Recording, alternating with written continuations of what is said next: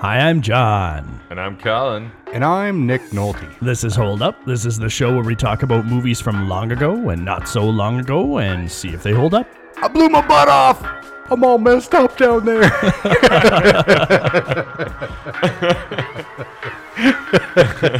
Cue the theme song. This great evil. Where's it come from?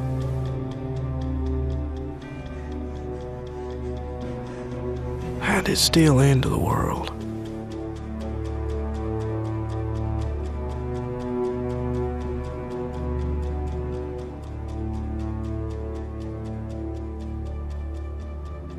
What seed, what root did it grow from?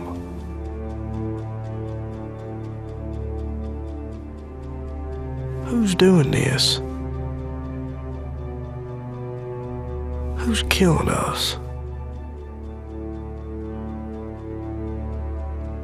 Robbing us of life and light,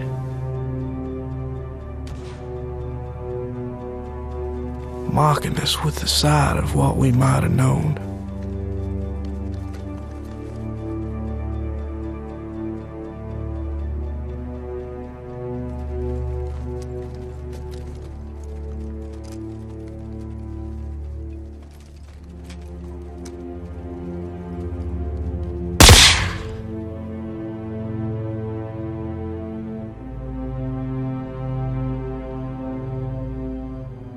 Does our ruin benefit the earth? Does it help the grass to grow, the sun to shine?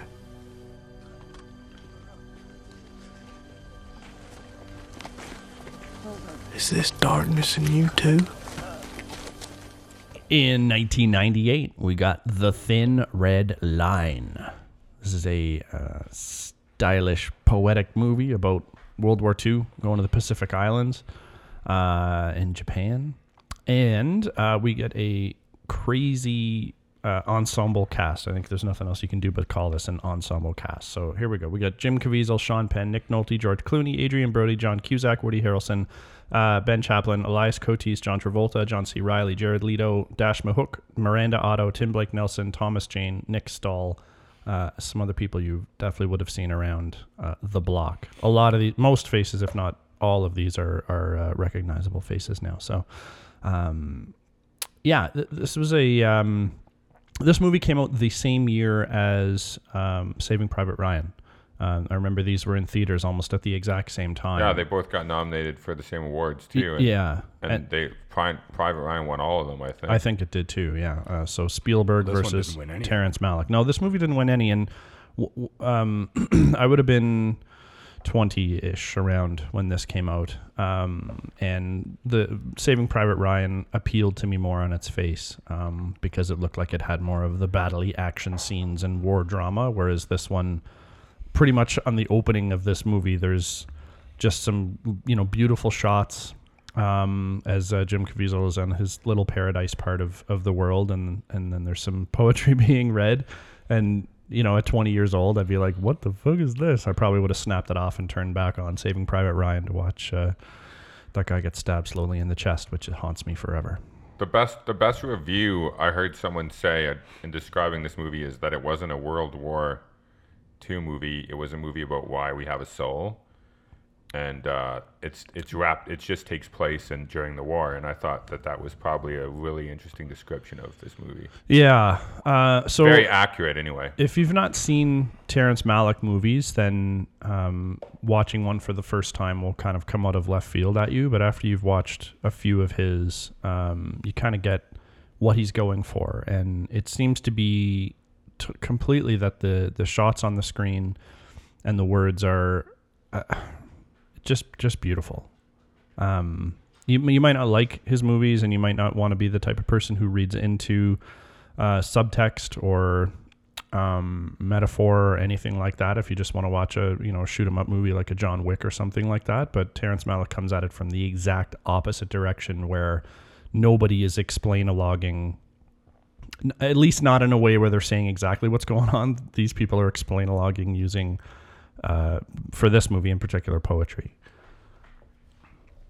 Yeah, dead silence. Good. Um, no, no, sorry, I'm just kidding.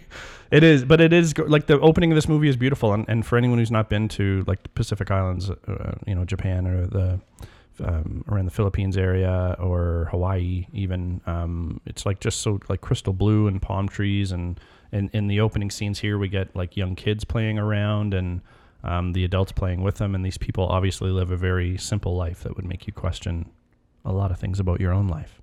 Yeah, the beginning of this movie for me has always been, uh, oh, and over the years I've seen the beginning, I've even just watched the beginning of the movie and not watched the rest of the movie. For me, it would be it's like beautiful. Something that we should all, everyone should do once a year, which is, uh, I feel like even more and more now I feel this way, that we should just, we sh- once a year everyone should get rid of their phone and go live like like so simply as these people for a week, because we we get so zoned into our bullshit yeah. that we lose perspective on life. And when you watch that opening ten or fifteen minutes, it's just like so life affirming, and, and it's just so much more about um, living off the land. And it, it's not that that character is, the, is doing it either, and you're just seeing him do it. Like you, you kind of experience it with him. It's so beautifully shot and done. The music and, and yeah, the music and and the kids I, music under the unbelievable. What yeah. What's even more interesting too is that yeah, everyone, you know, you're working your your nine to five job, your shift work job, whatever it is, you absolutely should be getting away for this kind of a um, experience, for this kind of an experience, knowing that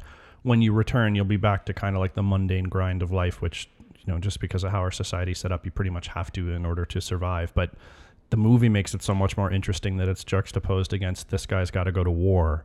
Yeah. So he goes from the most extreme beauty to the most extreme chaotic evil.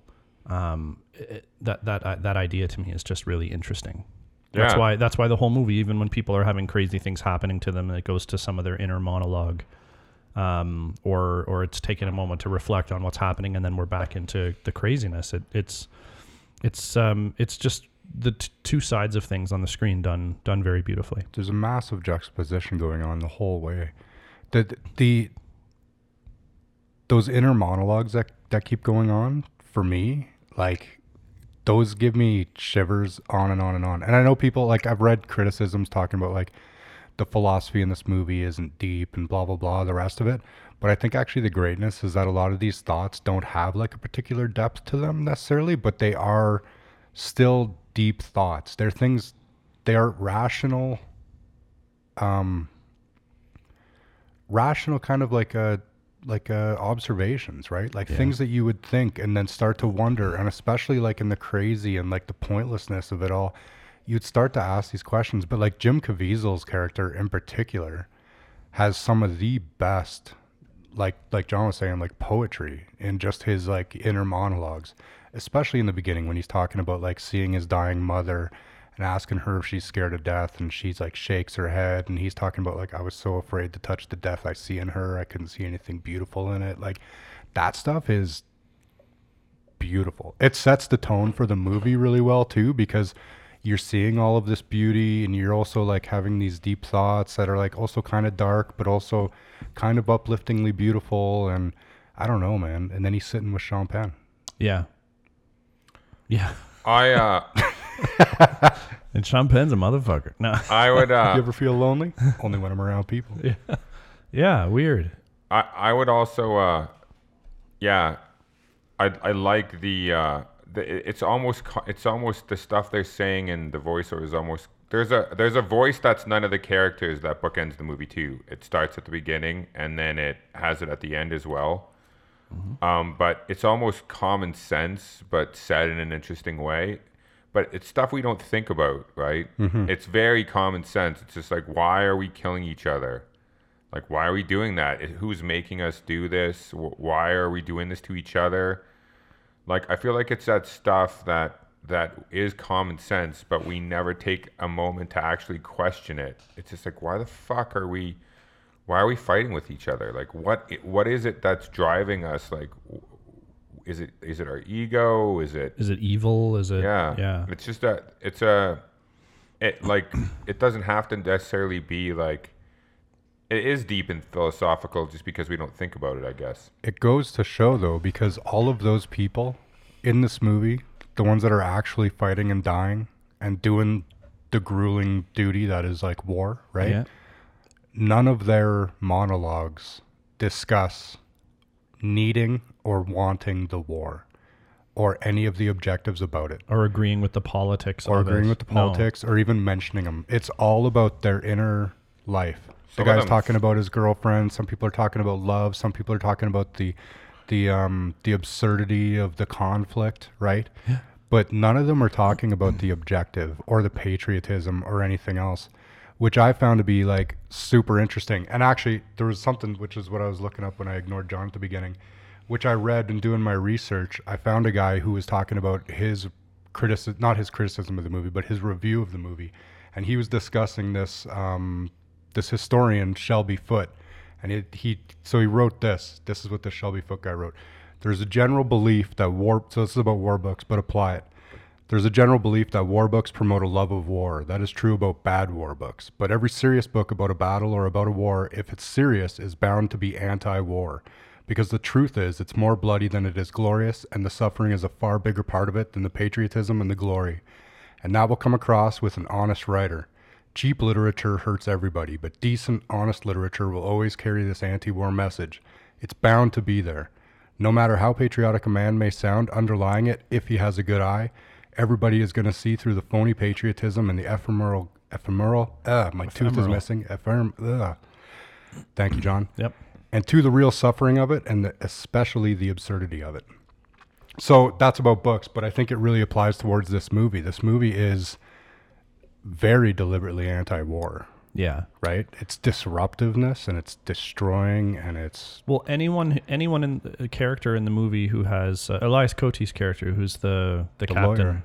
Yeah, yeah. The captain who like doesn't want his men to get chewed up and send them into needless death. Um, and then you have like Nick Nolte on the other side, who's a little bit removed from that particular scene, but he's just push, push, push. He's get, all about get the, the job done and to get the glory. So, I mean, right there is the... is another dichotomy between, you know, when you're when you're in it and you're thinking about people and the absurdity of like, I'm not going to send my men to get killed, and versus the the other view, which is like, we need to take that hill, go take it. I don't give a shit about any of the people that you're surrounded with. I didn't go to boot camp with them. I don't have a relationship with them. In fact, Nick Nolte looks like he's a salty enough uh, commander that he has probably been and seen this stuff in the past, and he knows that you oh, want to get hasn't. you want to get something done. But he hasn't. He even talks about he's never had a war. He this is his first war. No, That's true. His big thing is that this is his big moment to try to prove himself, especially with that setup in the beginning with um, with Travolta. Yeah, I know. That's where right. Travolta's like, yeah, a lot of yeah, you're. I respect you. A lot of people would have given up before you, right? Um, so Nolte is driven by the glory. He's driven by his career pursuit. He even says in that one spot, which I love, he's like, "All I might have given for love's sake, if given a chance." And then he's like, too late now. Hmm. Right? So it's like, he might have been a softer man, might have given up this world, might have pursued the love or whatever, right? But now it's too late for that. It's full-blown fucking career, right? Yeah. And so he doesn't care, because I think actually uh Koteas or whatever um uh what's his face his character is, the lawyer, when he's trying not to drive his men up the hill, it actually seems like the strategic right decision. They're it, just getting destroyed. Yeah. And a flank probably would have been the right thing. But Nolte doesn't want any hiccups. He's no. like, we're taking the shit I and said we're, we're getting doing this, this glory. Yeah, do it. Just keep throwing men at it and we'll get there. Yeah. I also, I feel like um, um, you're right about it being anti-war, but I feel like that's almost too simplistic. Or, or, or, I don't. I think that would still come off as disingenuous, because because it's the same with um, other war movies like Full Metal Jacket. It's It's not as much anti-war as it is... Um, like real war? It's just like, this is what it's really like, and uh, it's not good. Because anti-war, I don't know, it, it's almost... But that's just, anti-war. You're right, it is. I guess I just feel like that whole thing about why we have a soul is like... It's such a... This movie is such a grandiose um, thing about the human... The, just the human experience, and so... And it just... It's just taking place during World War Two, so it, it's just more so about like how fucked up and. But I think that's I think that's the contrast that, that speaks the anti-war message. Is it, it's it, talking about all the beauty and the complexity of, of normal yeah. humans, and you're destroying that it's, with this pointless bullshit. Yeah, and I mean this is totally semantical, and it's maybe it's silly to bring up, but I, I feel like it's just more pro pro life It's just more about life as an ex- what the experience is, because even um, Full Metal Jacket, they just show you how fucked up it is. Well, Full Metal Jacket's another good. Yeah, yeah, but it just shows you how fucked up it is, how they break you down and make you, because the whole idea of Full Metal Jacket is how are you, how is a person who goes to the grocery store and likes his neighbors and is friendly to everybody and has a family, kills another person in battle, and it's like, well, they fucking break you down mentally and like rebuild you from scratch. So it's just, it's really showing the like kind of like the consequences of what it does to these people. Mm. And so um, I mean, I guess I guess anti-war to me is uh, almost like uh, people, you know, it's just people are saying, "Oh, the war is bad," and like, and yeah, you're looking at it literally. Yeah, anti-war, it's just not but, as obvious. But it's like an artist, like an art statement. Yeah, it's like a, pa- a painting about a painting about like the experience of life. Almost, it's just to me that is the anti-war statement, right? Yeah, it's it's totally anti-war. Yeah, I think anti-war and pro-life are like synonymous. Yeah, right? yeah, so, yeah, yeah. It's it's just uh, it's such a the movie is just so grand in scope because it because it's it's exploring everything uh, and then it uses the backdrop of this this fucked up thing that people went through. Yeah, it's really clever. It was five it, hours long on the original edit, yeah. and they um, the original main character of this movie was um, Brody. Oh, yeah, Adrien, Adrien Brody. Brody. He's like barely in it. Private Fife. Yeah, so I watched this twenty-four minute. Um, documentary on the editing of the movie, and it had the two editors who worked on it, and they said they showed T- Terrence Malick didn't want to watch their first edit. He didn't want to watch it at all, but they had to force him to come watch it.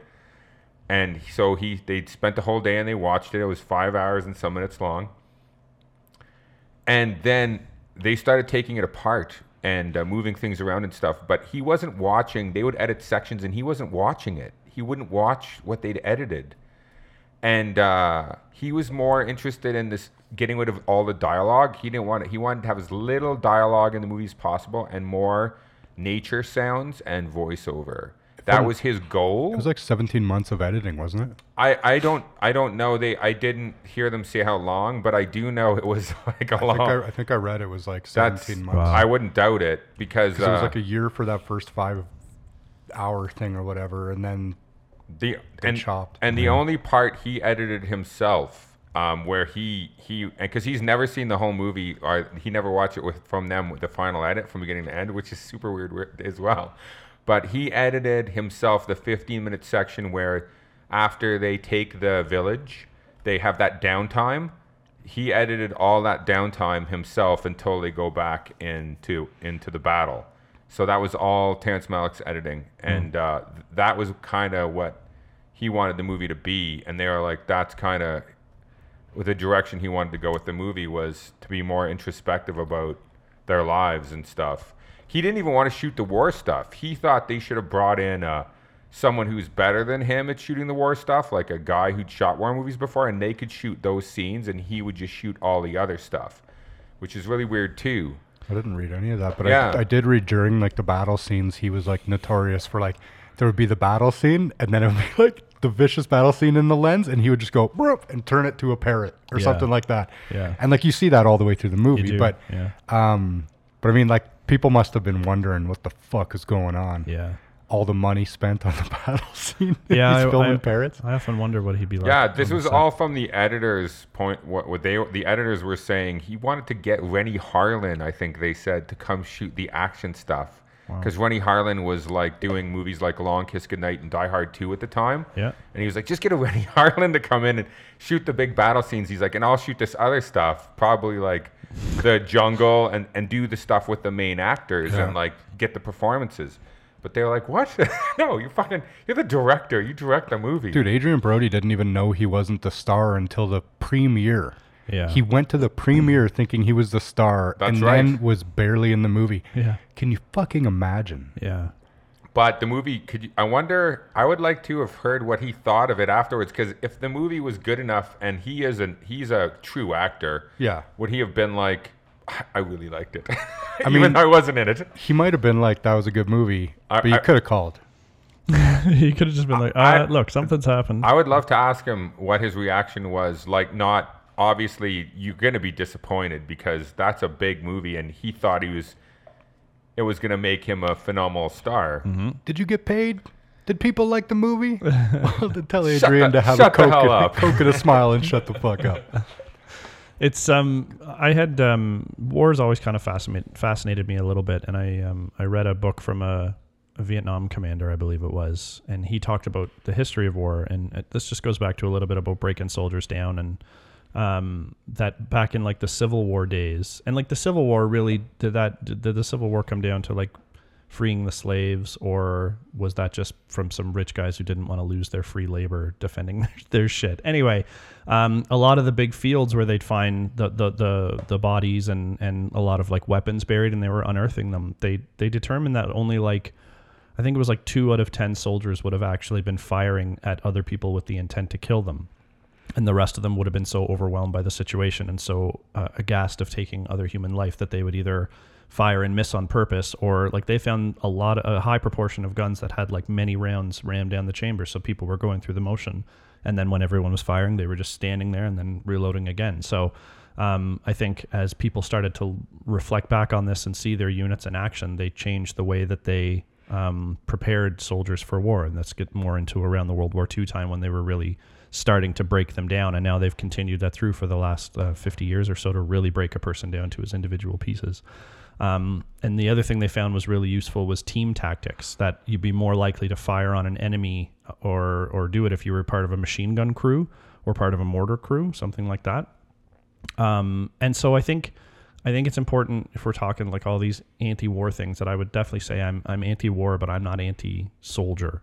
Um, I think the people who are willing to put their lives out there and get prepared for this kind of thing, um, they deserve like tons and tons of credit. And I think this movie in particular does a really great job of putting humans in this crazy situation um, where they don't want to be there doing what they're doing. And, and they change over time as the movie goes. Uh, that one guy in the in the straw grass, he clips that one soldier, and then he goes down. He's like, I, I just killed a man. It's the worst thing you can do to anybody, and they can't touch me for it. He yeah. says he has that in a monologue, and it's yeah, just like, he says it's wor- it's the worst crime you can commit. He said it's even worse than rape, and yeah. I just did it, and no one can touch me. Yeah, yeah. Well, and that's all that in his mind. Yeah, yeah that's that's all, a really powerful scene. And on his face scene. too, which is what makes that scene so good. He's yeah.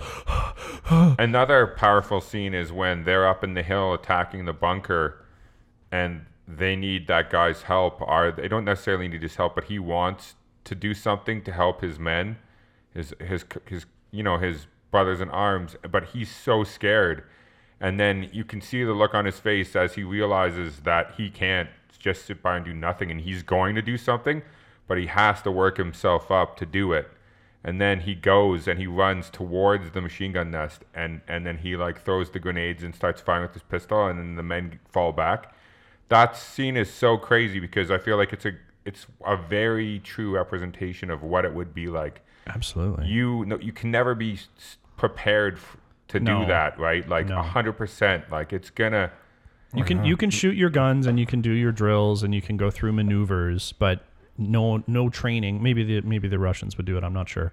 Uh, Russians, write in and let us know if this is the case, but they're never going to fire live ammo at you. And I think um whoever said this, that when a fighter gets into a ring, you have a plan until you get punched in the face, yeah. and that all goes out the window. I, I think that's exactly what war is. Yeah, like. The other cliche is there's no courage without fear. Yeah, and like that's exactly what that scene's about. Yeah, like that guy, and then they show the aftermath of that guy in that scene where he's all fucked up afterwards, and after they've ki- they've killed all of them and they've captured them all, and someone goes over and like and gives him a hug or puts his hand on his head or whatever. Yeah, and he freaks. Yeah, it's just like it it just shows it, it's messed up that they have to do this to these people to get them to fight too, like break them down and, well, and re-engineer them. And the interesting thing, like John's talking about how they break down soldiers, a lot of movies with the World War Two guys are conscripts, but these guys aren't. These are soldiers. Yeah. These are these are enlisted men. Like these these guys are the Marines. Yeah, but this was well, also they're not Marines. They're Army. But this was they replaced the Marines. Yeah. Oh, this right. this was draft though. Because uh, it was World War Two, so there was a draft. It, it, there was a draft, but these men aren't drafted men. Oh, they aren't? No. No. These were volunteers. These are these are soldiers. These are actual like not not oh, con- conscripts. These guys are guys that that signed up. Okay. They've been living together. Like uh, what's his name even says. Yeah. I've been living with this man for two years and stuff. Like they, they were actual enlisted men. Yeah. Um, I, it's book based on a book by a guy yeah. who fought it. Yeah, that's right. It is based on his James novel. James Jones. So, yeah. um, these guys, that's that's a distinction that I felt was interesting because it's something that I didn't realize. I've watched this movie a lot. I never realized yeah, that I until to. I was reading about it in preparation mm-hmm. for this. Um, so I thought that was an interesting distinction because there would be a mental difference between, like, like, and John's point was what made me think about it was between actual soldiers and men who were drafted. Men yep. who were drafted would just be like, God damn it, why am I here? I don't want to be here. Do you know what I mean? But well, soldiers are like, this is my what I'm here for. I think they'd either be like, why am I here and, and pissed, or they'd be the more the delusions of grandeur being like, I haven't had as much time to prepare, not as much training, and now I'm over here. I want to do good. I want to kill some kill some Japs or whatever whatever it would be. Yeah. Um, and both those types, I think uh, Band of Brothers did a really good job when they have the replacements. Um, yeah, the replacements episode. Episode Is it replacements or whatever yeah. they call it? Yeah, and and then those guys are like untrained and, and dangerous, and, and just their attitudes are not wearing correct the same, because they haven't um, seen it. Yeah, they have the, the same, same jump, jump stripes and, and all that stuff. I think all the Nick Nolte stuff too. They don't use it. They don't have it a ton because it's a, it's about a two hour and a fifty minute movie, but they have sections of the movie where it's uh, there's two great scenes uh, with him. I mean, they're all good. Nick Nolte's great in this. I mean, everybody's yeah. great, but Nick Nolte's Everyone's really great. good. Don't you listen but to me, goddammit. The two scenes that stick out to there me. There will be no flanking maneuver. And that one's not one of them. It's, no, it's not. No, it's the two that are really striking to me because in those, he's very confident in what he's ordering to do. Mm-hmm. The two is where I see conflict in him. And it's one where he's speaking to uh, John. John, John Cusack. John Cusack. Oh, right. Where yeah. John he is, uh, he thinks John Cusack's like him. And And when he's talking to John Cusack about how he's like going to get him everything he wants and they're going to push up the hill and John Cusack's not like him and John Cusack's like, but we need water because the men really need it. And then he's like, and you can see that he's trying to convince John Cusack that, well, they'll get the water later and everyone's going to be fine. And, and he's like, and there's a pause and he's like, they could die from, from it though, sir. And then he's like, well, they could die from bullets, sir.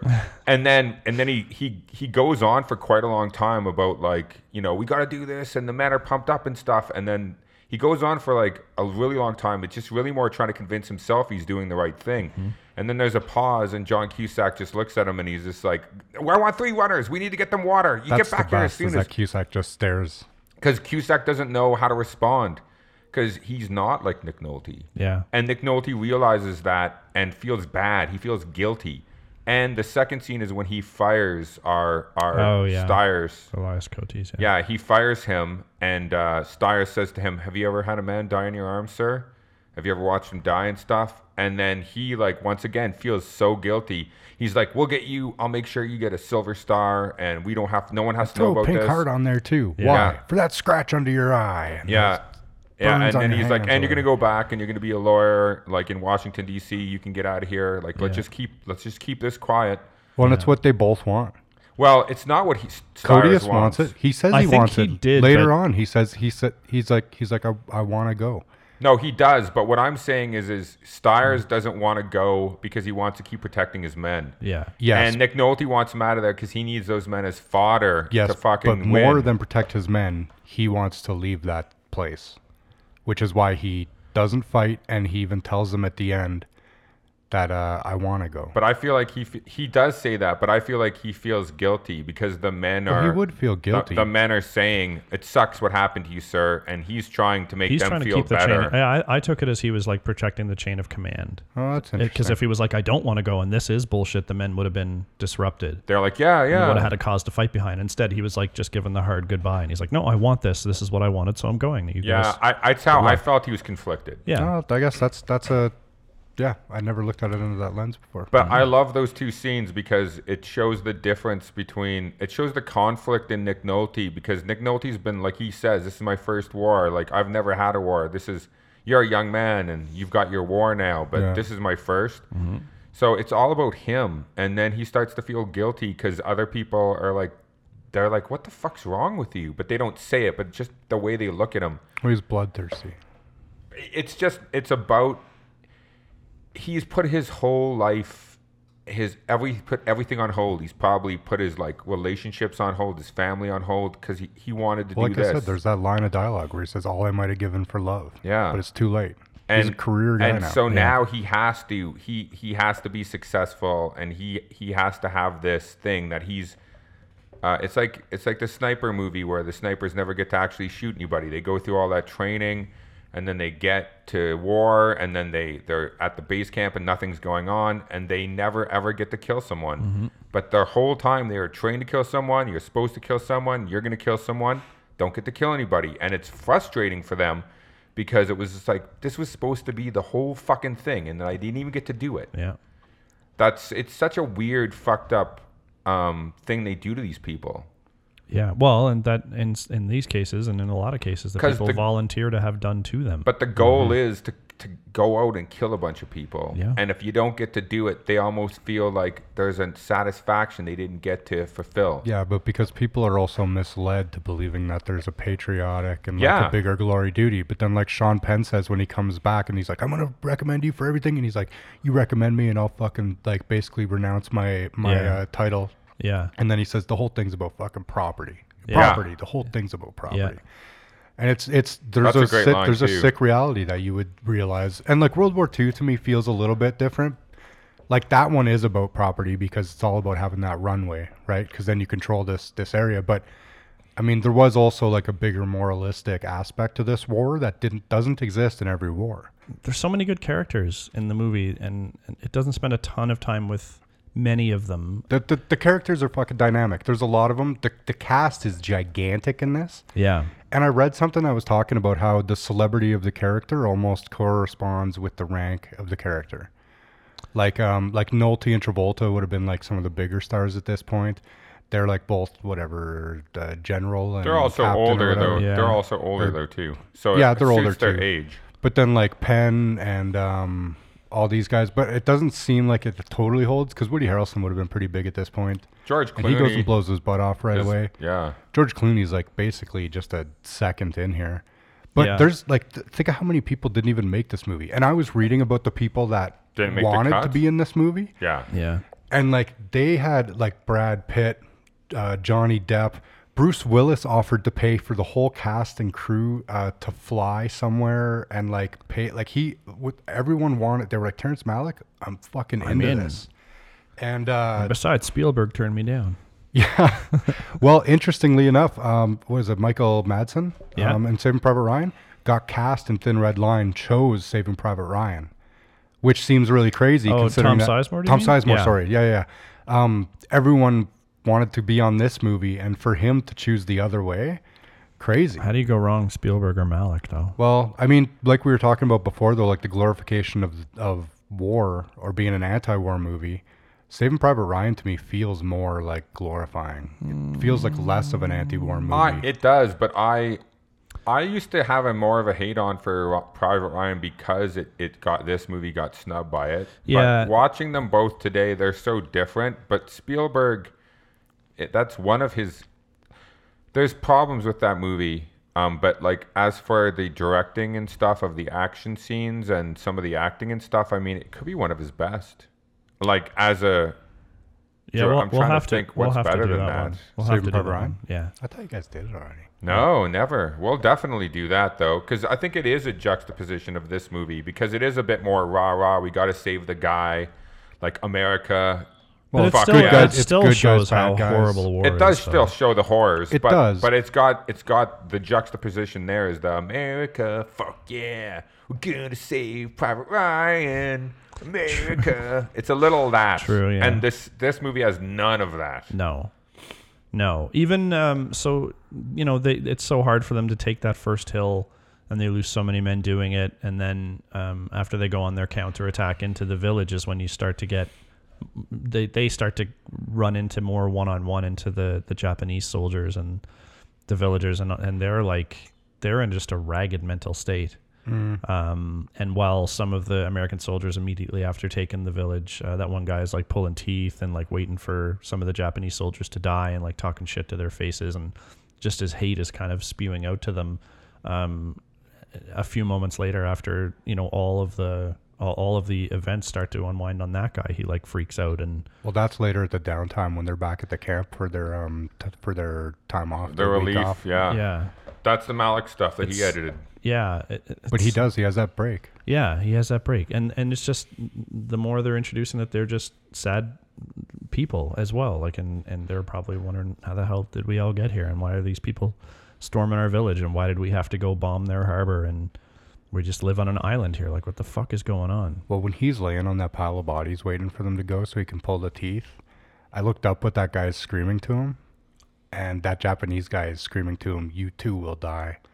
Which makes that scene like so awesome, because yeah. he's like laying there almost taunting his death. Yeah. And he's just like, Japanese like, guy's you, almost you're taunting no better him back. Than me. Yeah. I love seeing the Japanese guys meditating. Yeah. Um, to me, that's such a powerful thing that those guys would just choose. I might be shot right now. I might not, but I choose to go peacefully. Yeah. And like as calm as I can. And I like that none of them are shot. Yeah, and it doesn't portray the Japanese as evil here. Whereas, you know, no. in, in any other kind of war movie, there's that more of an us versus them. Like a lot of World War Two movies just show like, oh, the Germans is just straight evil. And yeah, well, Hitler was a pretty bad guy. Like Germany didn't just like snap their fingers and decide to be that way. Like they were, there were events that led up to World War One, and there were events between World War One and Two that, that caused a lot of people to need to get behind something like. Well, they were like slowly radicalized. They were slowly radicalized because they were, you know, poorly, I don't want to say poorly treated, because they they started another war and did some crazy shit. But anyway, it's it's not just that these are evil people, though. These yeah. are desperate people um, who were then lied to.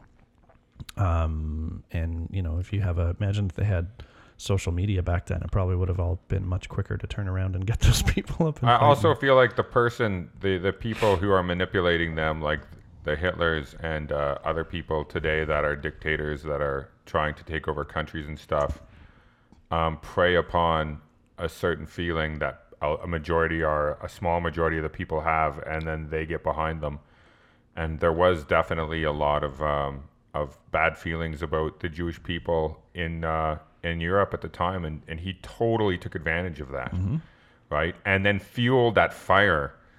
And uh, so, I mean, that's... It's the worst kind of shit that can happen. Well, I mean, you see it time and time again, because it's the easiest to rally a population behind a behind a cause, right? But when they're so angry, if you just too. Pick, if you just pick one one fucking group to be the bad guys. Yeah. And um. But when you're angry, seem to get when, it a lot. When you're yeah. angry and you're poor and you're pissed off, and then someone comes and says, "I'm angry and I'm pissed off too," and like, oh, yeah, that's never do, happening for rich people. Rich people are like never like, "Oh, look at our shitty situation. Let's rally around the but, Jewish." But they're like, "Let's let's." I mean, there's there's stuff going on though in other countries today, like that. Uh, in there's in lots of different countries where people are angry and pissed off, and people are coming in as leaders and saying, "Yeah, I'm just like you guys. I have the same opinion, and let's fuck some shit up. Yeah, here's the reason for it, and we're gonna fix it." And, yeah, and, and then even better for that particular case of a crazy person who needs to defend their ground and be like, "Well, you know, these Americans are gonna come here under no pretense and just start killing us, so we have to fight them." Absolutely. Um. So anyway, it, I love how it doesn't it doesn't get into any of those politics in this movie, and and you're just all of a sudden you're fighting and they're, you're trying to kill each other, but then when you get face to face, they're just they're just people. It's smart enough to know that you already know those things, and it doesn't need to tell you them, and yeah. it just shows you within the context. It wouldn't of add. That. It wouldn't add to the movie because no one no. cares why no. they're there. No, it wouldn't. Well, and add. they've they've been there fighting already the Marines for a while. Yeah, right. And then these guys are coming in, um, so those guys would be hungry. They oh, would desperate. be completely fucking war torn. Like they would have already sick P T S D.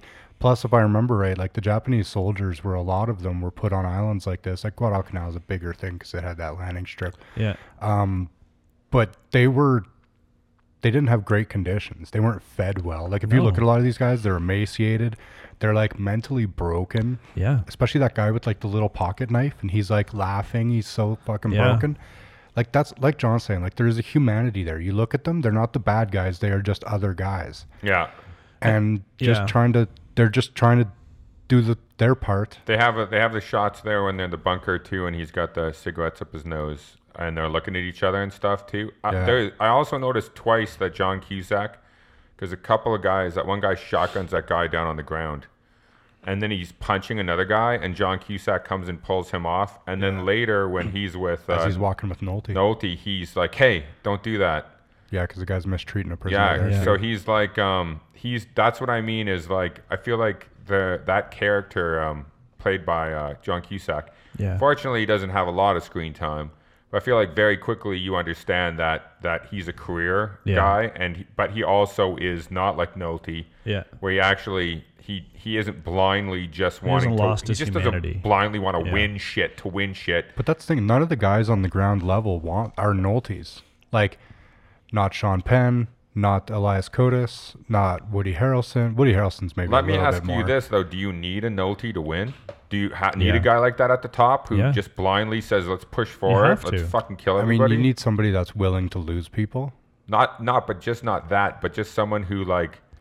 who just like has one objective and will do anything to win that objective. Yeah, you can't. Uh, unfortunately, in, in a battle, in a war, you you got to make hard hard decisions, and he can't see the individuals. He just has to say, "I have five thousand men. We're going to go up against a thousand of entrenched people. I'll probably lose forty percent, maybe more, but that's what we got to do. So go get it. I need that hill." So is he right to to make Stars go back because no. the Stars fucking up the war? Yeah. No, it, from, I th- think he's wrong. I yeah. disagree. I, I think Staros is an amazing leader, and I've seen in some movies, um, like um, Band of Brothers again, with Winters being like such an incredible commander, and he he wasn't reckless with his people's lives. In fact, um, in the uh, in the Crossroads episode, which is just my favorite episode, he's like the first guy out running across the field, gets like a hundred yards on his men before they start going to. Like that's what you dream of as being the best leader. Um, but I think. From where Nolte was coming from and in that stage of the war uh, where they're when you're in the vanguard and you're like in the first waves going in, you're going to suffer massive casualties. So I don't think that you would do well in a battle to have guys who are really tight with their men and emotional about it. You'd have them refusing orders and like, I'm not going to proceed. And they don't they don't have the bigger picture. So I like Elias Koteas' character. I think he would have been an amazing commander later on in the war. But from Nick Nolte's perspective, it was probably... the but, right thing to do. But Nolte can't see, and Elias Koteas is a fucking officer. So you got to trust your frontline officers to be making correct assumptions about what's going on and relaying that information. Nolte can't see, he doesn't know. And if he's saying, we're just getting, they just have a fucking perfect position on where we're approaching them, and they're chewing us up. Yeah. We cannot push push this.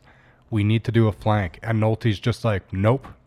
Yeah, I I think it's a double-edged diff- sword, but, but I agree with Brent when he says that because, only because I feel like... You uh, gotta trust your you, management. You need to... You can't just have all Noltes. No, I'm just saying you. It, it would be like in business, for instance. So like, so my, so like if you had a boss, I feel like the worst bosses are the ones who, if everyone just agrees with them and they're yes men and they have no opinions... Mm-hmm.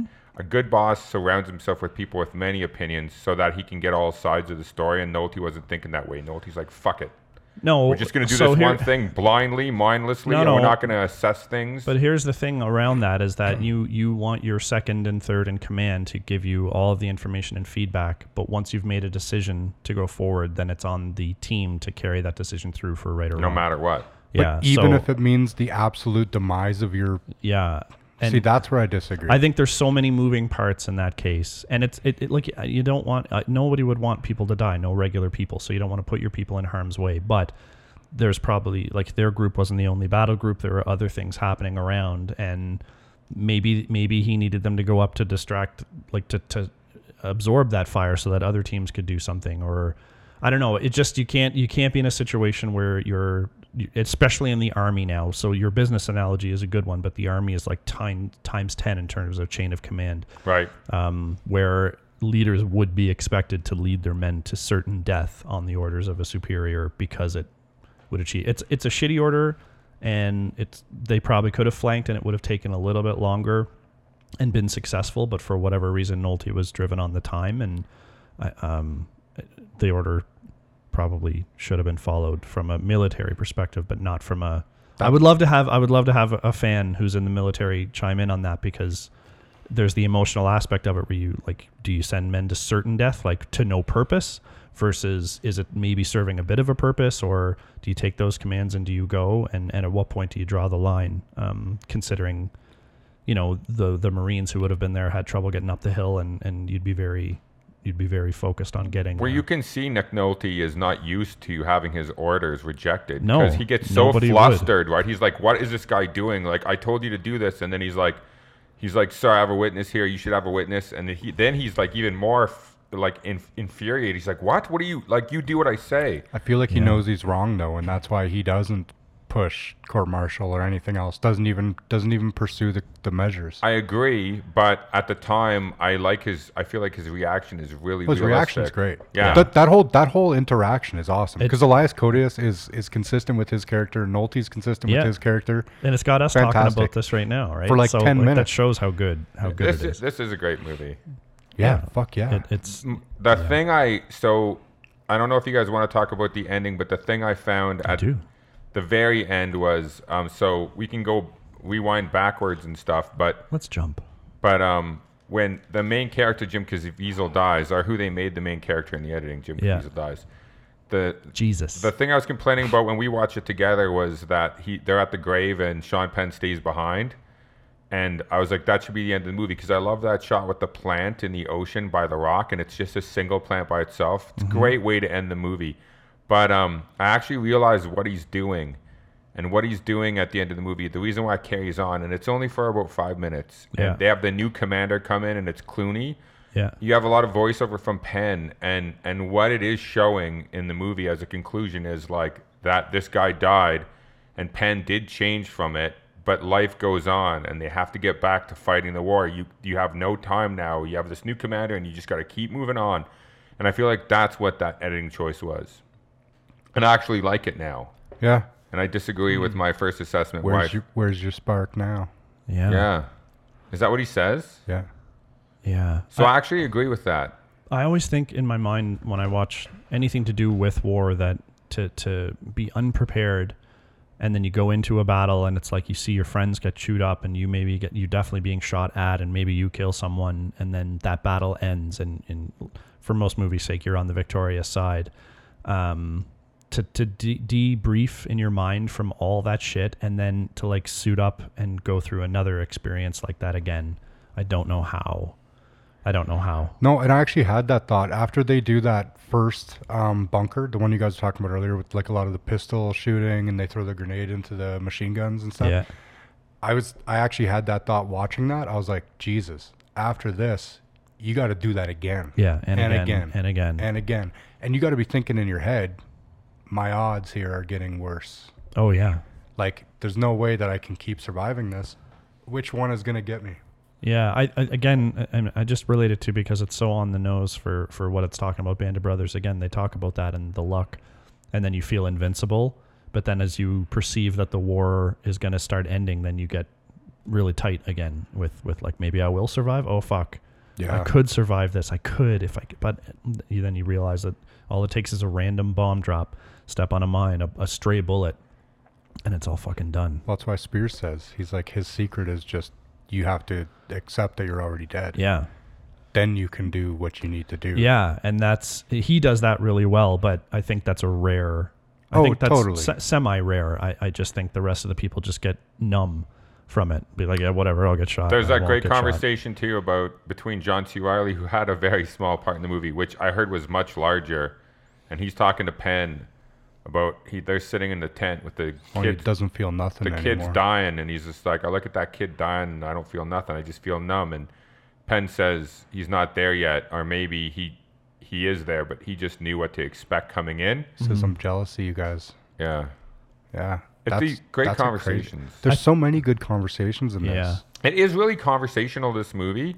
Yeah. And it's uh, once again, everything is such big scope. Okay, real, real. Uh, Side note, though, the music is like yeah. makes it. Yeah.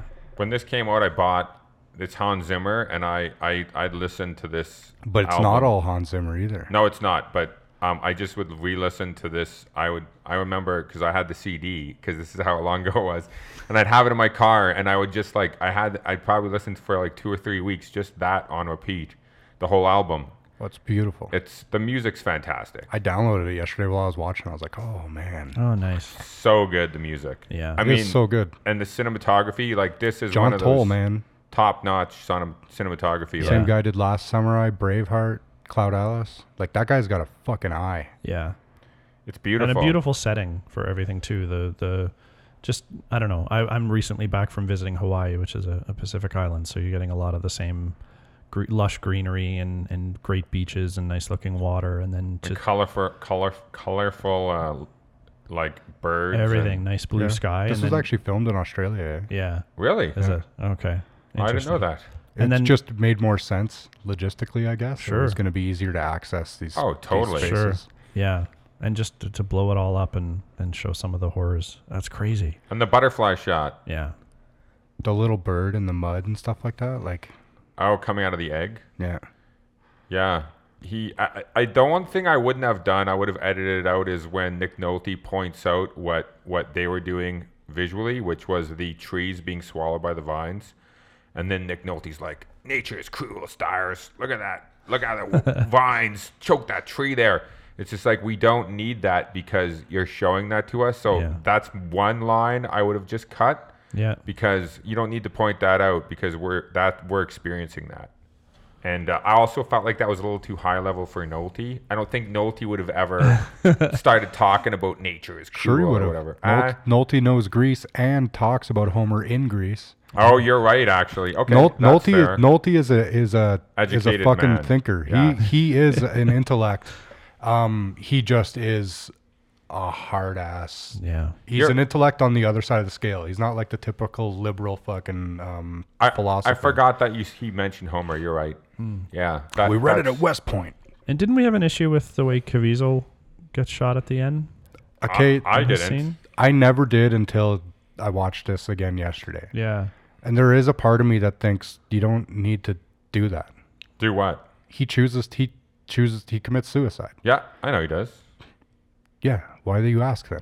No, but why you don't why why do you care? No, I'm saying why do you care that he does that? I don't understand. Because it's it's kind of pointless. Why? I I mean, is he just calling it quits? Yeah, what I'm thinking is the um because he's kind of Jesus throughout the movie. Yeah, so and, then and Jesus kind of chose to sacrifice himself. I know, but he already has sacrificed himself. He's already done the job. Him dying there doesn't serve any further purpose. He could become a prisoner of war. He's already taken those people away, right? I, Pulled I, them off of the track. I feel like it was kind of bookended because at the beginning he talked about not seeing the beauty in death or the point of it, and then at the end he chooses it.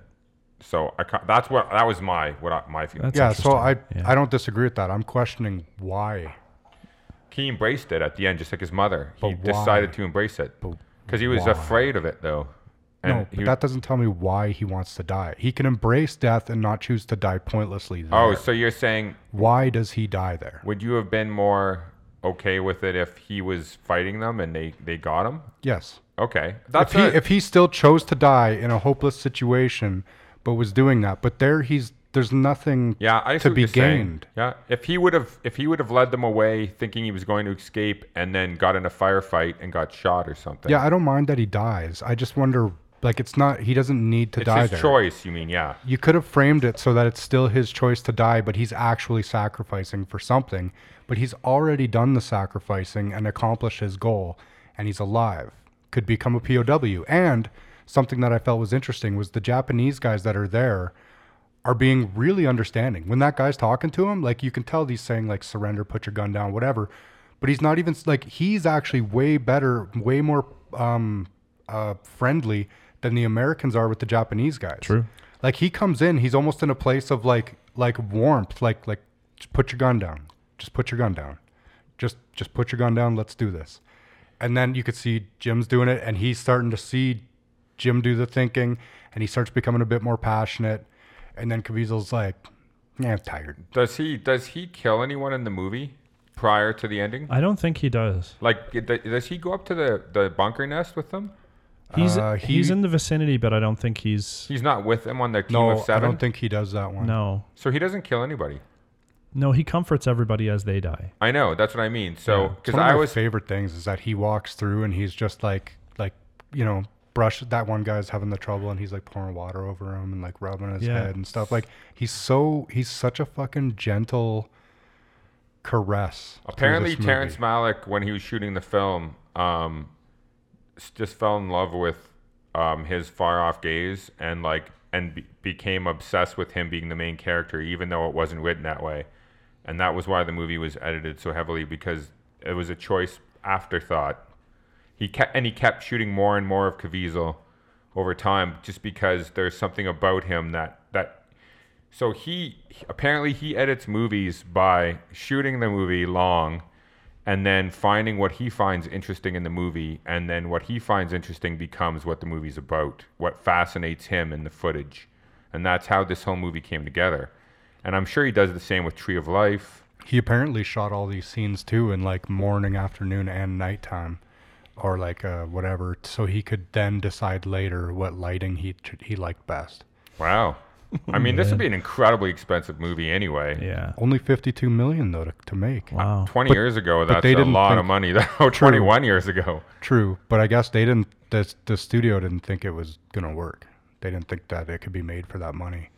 Yeah, I've, I've heard a lot of people blow this movie off and just be like, "Oh, that, that movie that wasn't as good as as Private Ryan." But it's because it's it's our our world right now is more centered on this like action need oh, yeah. need the simpler line, need the easy path. Yeah, this right? is, this movie has as much existentialism than any other aspect, like yeah. maybe more. Like that's oh, yeah. that's what it's about. You're supposed to think about that kind of stuff. It's supposed to make you consider these uncomfortable things. Like, yeah, it's supposed to evoke thought. Yeah. Not not be uh not hand spoon fed to you. It's yeah. just like, here you go. It's oh, not it's it not oh it's good? Stupid poetry. You like the taste? I don't like the poetry. It's like uh yeah. And, and so oh. I mean I, I get it. I get it, but it's not rhyming though. I no, I know. That's that's the that's, thing. Is, I mean, that would be terrible if it was rhyming. It would be Doctor Seuss. Some I people need it to make big, sense. Giant hill. Oh no, it looks like he's dead, Bill.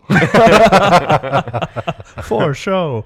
Um, I do, yeah, I do, um, I do have a great appreciation for someone who uh, does things so differently than everyone else. And if, it and it if works. If it works. If it yeah, works. If it works. And this, I think we're saying that this does. Do you guys want to call it or? Yeah, I mean, I'm I'm ready. Brent, you got any other? I could talk about it all day. Yeah, so could I. Yeah. Um, You know, you know what you're getting into in this movie immediately. It doesn't sneak up with anything except making you think more and more and, and getting the same points at you. And um, it's just a, it's a completely different movie that makes you feel strange, but not because you're seeing all the violence on the screen. It's because it's really striking home these points about these people and what they're going through. And, and we never get into the politics of it. You just have a taskmaster trying to drive people to do these crazy things, and you have some people who do it, some people who don't, and you, they are constantly asking themselves why and how, and it's crazy. It's a crazy good movie. It's really long too. Oh my God. It's only two fifty though. Well, compared to, I mean, that's a similar length to Casino. I mean, The Irishman, the new, that that's three and a half. And like, geez. You know, that's an hour too long. Probably. I don't feel like this movie's too long. That's no. Yeah, I don't feel like this movie is too long because it's it's keeping the discussion going. It keeps you thinking throughout it, and this would be just one of those rare ones that stands out because it's so different and it has enough story structure and just you're always thinking in your head and and always in awe of how beautiful it is. And it, it just comes together. I think this movie absolutely holds up. This is a, a, a gem of a movie that I'd I'd wager a lot of people have not seen. Yeah, I would w- wager that too. And so uh, Dave, that guy, Dave's been on the podcast before. He asked me at work because uh, I asked him if The Irishman was too long, and he was like, "Well, what's too long? How do you define too long?" And I'm like, "If you want to, if you have to stop the movie and go do something else and come back to it, or you want to fast forward it, or you start to lose focus in the movie." And he said it took him, he took a break when he was watching uh, The Irishman and had to come back and watch it. He had to go do something else and come back. And I'm, I'm like, it sounds like it's too. It should have. Because um, Tarantino was originally going to direct Kill Bill as one movie and then realized it was way, way too long and separated. Like maybe maybe this could have been, a, maybe The Irishman should have been a mini series of like four parts. Maybe it should have been like, you know, a, some kind of a, you can do anything today with streaming. You could have it like become like two movies or two parts. um, like stru- structure is everything, right? And this this movie doesn't ever feel that way to me. This movie flows like water. That's what it. It's a weird way, but it's just like it, it, you. But it's not typical structure. It isn't typical structure, but I do feel like there's acts. I feel I can you can see the act breaks in it. The Hill's the second act. Yeah, absolutely. Our um, there's this is like a four or five act movie. It's not a, a standard three act movie for sure. Mm-hmm. It's just it's there's there's nothing like this. Uh, there's not his movie The Tree of Life is very similar. There's nothing like that either. He's very poetic. Always. Yeah, it's just uh, editing a movie the way he did it too. He built this movie out of editing. So so he he knew the movie he was shooting wasn't going to be the movie that ended up on the screen. He and and that's a great thing when somebody is that open to um to not being so rigid in your vision that you're stuck with what you shot. Because there's so many things you can do with editing a movie. You can edit out of order, you can edit it for pacing, you can edit it for character, you can edit it for Um, like American Beauty is a perfect example. That movie was a courtroom drama movie, and they edited out all the courtroom stuff because originally the, the the kid and uh, his daughter were on trial on trial for the murder of him because they found that video. All of that was edited out, and they made it more of a life affirming movie about like about appreciating your life. I mean, that's what great art is when someone someone takes something they made and. Uh, they actually even refer to it, the they editors, subvert as, your expectations. As sculpting. They they said he he used the original five hours and then we sculpted this movie into something else. Yeah. Mm-hmm. And whittled it down to like what we wanted it to be. He makes a film by reducing. He's a reductionist. Absolutely. Which is interesting because most people wouldn't be like that. No. I mean, there's also there's always that editing process, but I think like what you're to your point. Yeah. It's it's more so that he built a huge lump of clay and then peeled it away. Yeah, that's uh, very cool. Yeah, this movie will stand the test of time, I think. I, it's so it's got to be so hard to make a movie all the way through, like because you write the script and it sounds good in your head, and you can vision it in your imagination, and but then then you have to get your actors to perform it to the level that you want, and then know that all of the scenes are going to have to come together and be even. It's amazing. It's amazing to think of how difficult that must be. And and it's even more amazing to think that there was so much to this and it started going east and we ended up going west with it and still came together with something that it, it, it's so different than a typical movie. It's hard to judge it on the merits of how you judge most movies, but it pulls enough of the core pieces together and does it so beautifully that it, it's something else. It's just something else. The, um, This movie is number two on Scorsese's best movies of the nineties. And it's actually number one because his number one actually got released in eighty-eight. So, like, think about that testimonial. It's pretty fucking crazy. Um, what are you going to say about this movie that we already haven't said in three hours? It's fucking amazing, and it's poetic, and it's philosophical, and it makes you look inward a lot more than you do in a lot of movies. When there is action sequences, they're good too. Yeah. Yeah. The action is good. The action is good. The stuff in between is good. The interpersonality of the movie is very cool. And there's even relationships going on that like you're never seeing the relationship, like that guy with his girlfriend. Right. And like, you could see like that's carrying him through the whole movie. And then at the end, when she writes that letter and she's like, I have no, I have no right to talk to you like this. And like, forgive me, my friend. And like, I, I like, there's still a place like that's just, the whole Dear John letter is written so well by itself. Yeah. Jesus Christ. Like, yeah.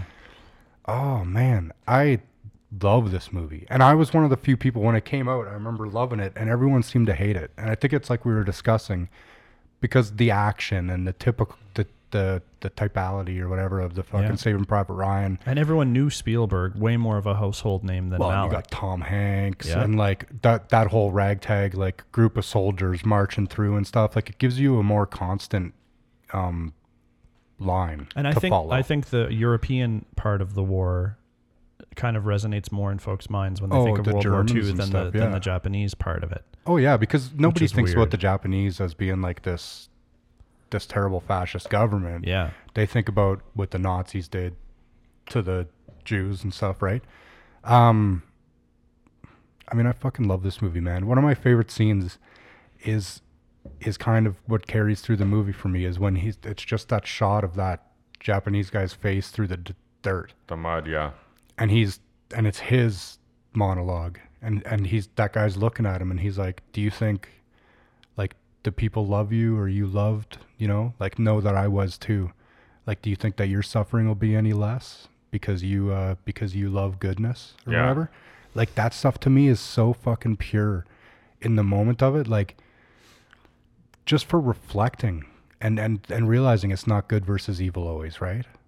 And actually, John brought up Band of Brothers a lot, and there's a scene in Band of Brothers where they're walking by those German prisoners, and the one guy says something, and the guy in, speaks back from the German prisoner camp, but he's American. And he's like, what the fuck are you doing here? And he's like, oh, I got a call to the motherland, right?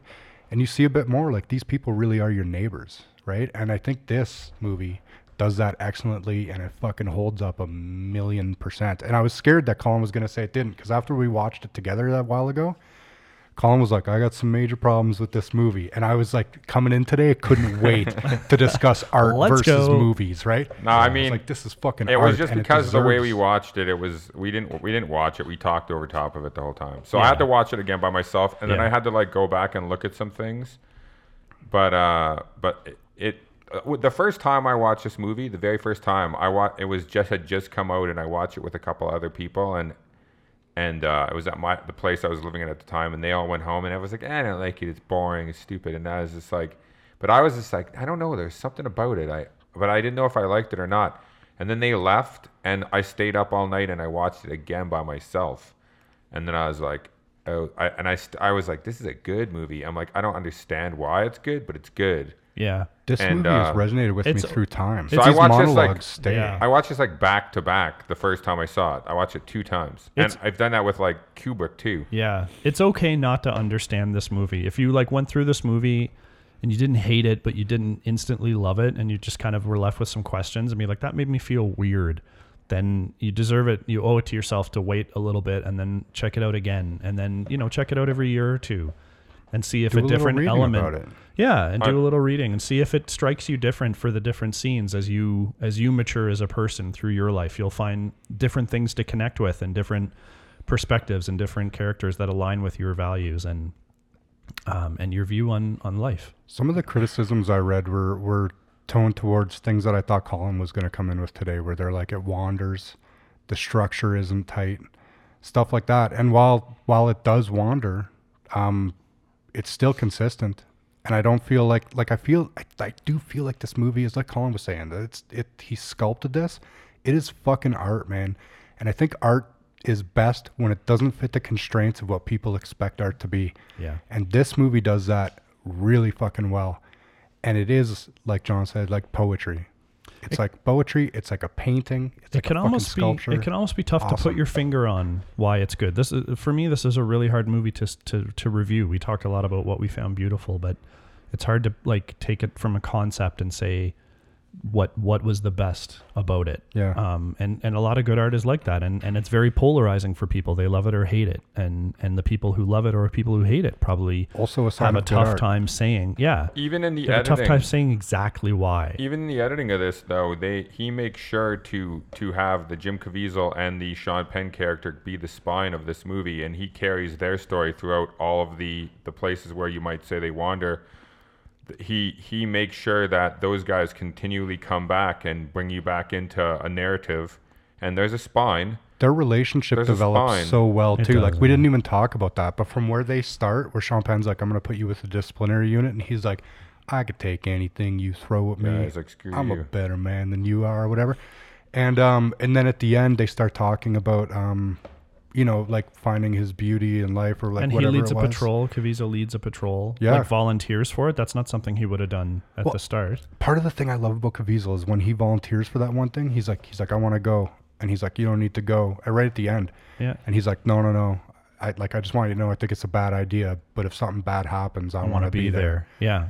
I fucking, one of my favorite characters in film ever, Jim Caviezel in this movie, man. I love the nature with which he loves undisputed loves just caring, just the biggest heart. Yeah, it's just that look, that like uh, that like that million mile stare he has. Yeah, that's what I feel like Terrence fell in love with, because he shoots so much of it. You capture the universe in his eyes. It looks yeah. like the like the scope of what he could be thinking about is could be magnitude off this and, planet. Yeah, and like, yeah, yeah. I always so the the mo- other movies that I've seen once and and had to watch again because I wasn't sure about it. There's a uh, there's a list of them. It was this one, Clockwork Orange, mm. um, the definitely the uh, Master.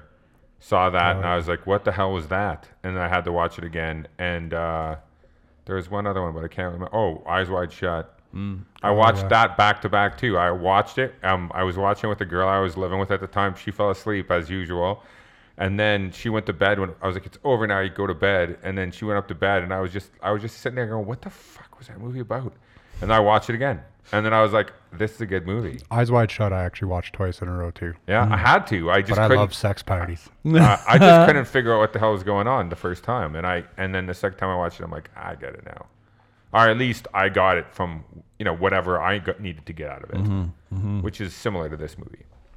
Very interesting. Well, uh, as we knew this was a polarizing movie when it got released, how do you feel about it now? Let us know. podcast dot hold up at gmail dot com. If you hated it, try and tell us why. Try and get real specific with why. And uh, we'd love to hear that. We'll read it out on the air and shit. Yeah. Yeah. Live. Yeah. Other than that, uh, we all think this movie's pretty solid. So uh, do yourself a favor, get into the art that is Terrence Malick uh, and Thin Red Line and check it out. Look at his old shit too, because people say it's better than this. Yeah, so he's got lots of good stuff for sure. All right, folks, thanks for listening as always, and have a great day. Enjoy your shit.